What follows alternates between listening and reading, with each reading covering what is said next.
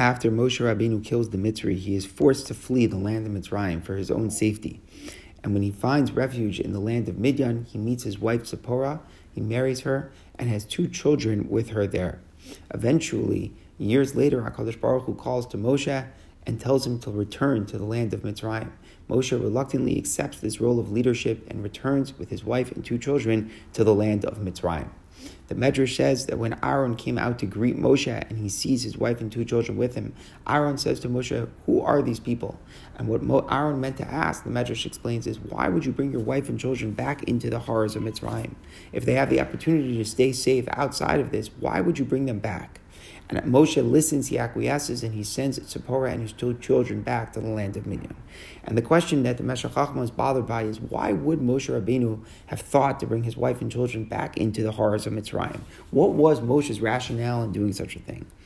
And we can further this question by noting that Moshe only brought tremendous danger upon himself by bringing his children on the way.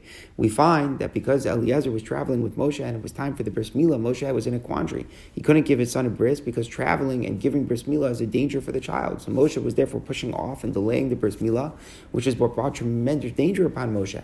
It was, it was Malach that was trying to kill Moshe because of that. So we see Moshe was forced into a tough predicament because of the fact that he had his children with him.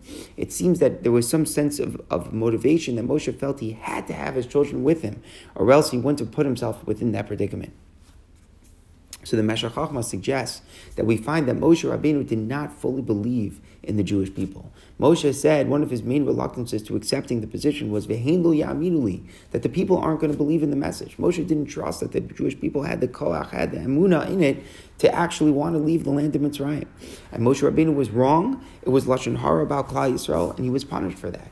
So the Meshech Chochmah suggests that this was all part of Moshe Rabbeinu's same mistake. The same mistake in his mind that said, ya'aminuli, not fully believing in the people that they would want to be able to leave Mitzrayim.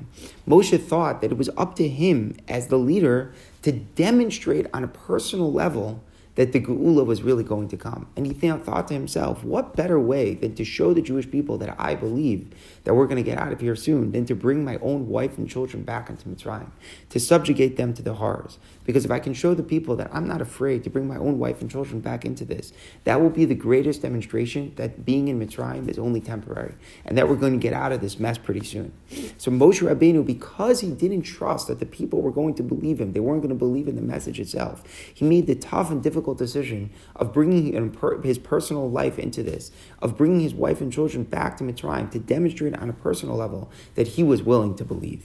But it was all a mistake. It was a mistake because the people were going to believe. Yes, it was going to be difficult. Yes, they were going to struggle. But the Jewish people always have what it takes inside to believe. The Amunah was always there. That's why Moshe Rabbeinu was punished so harshly for giving the bris milah and delaying it, because it wasn't justified to be on the road at all. He should have been giving his son a bris milah and Midian. It was never justified to be set out on the road with Eliezer. So because it was a mistake to think that he needed to bring Eliezer back to Mitzrayim, that's why when it caused the delay in bris milah, Moshe himself was placing himself in such a predicament of danger. There are so many times in life when we struggle to believe in other people. We wonder are they going to really believe? Are they going to really have what it takes to get the job done? Much like Moshe Rabbeinu in the role of leadership was struggling to believe in his own flock, to believe in his own subjects. And sometimes we force it. Sometimes we think that if we can only demonstrate how, how easy it is to believe, if we can only force belief upon other people, instead of believing in them to think that they can believe, we think the opposite. We'll show them how to believe. And that was the mistake that Moshe Rabbeinu made.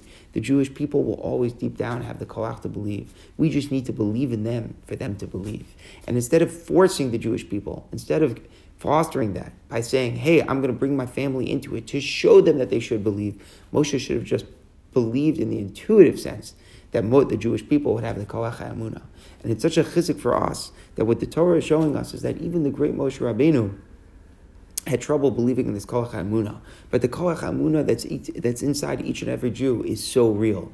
We don't need anyone to show us how to believe. We do believe. Of course, it's a struggle. Of course, there are times where we, we could use a demonstration. We could use a chizik, but ultimately, that's not necessarily the role of leadership. It's up to us inside, and Hashem believes in us, and our leaders should believe in us, and we have what it takes to always be the full maminim that we can leave Mitzrayim.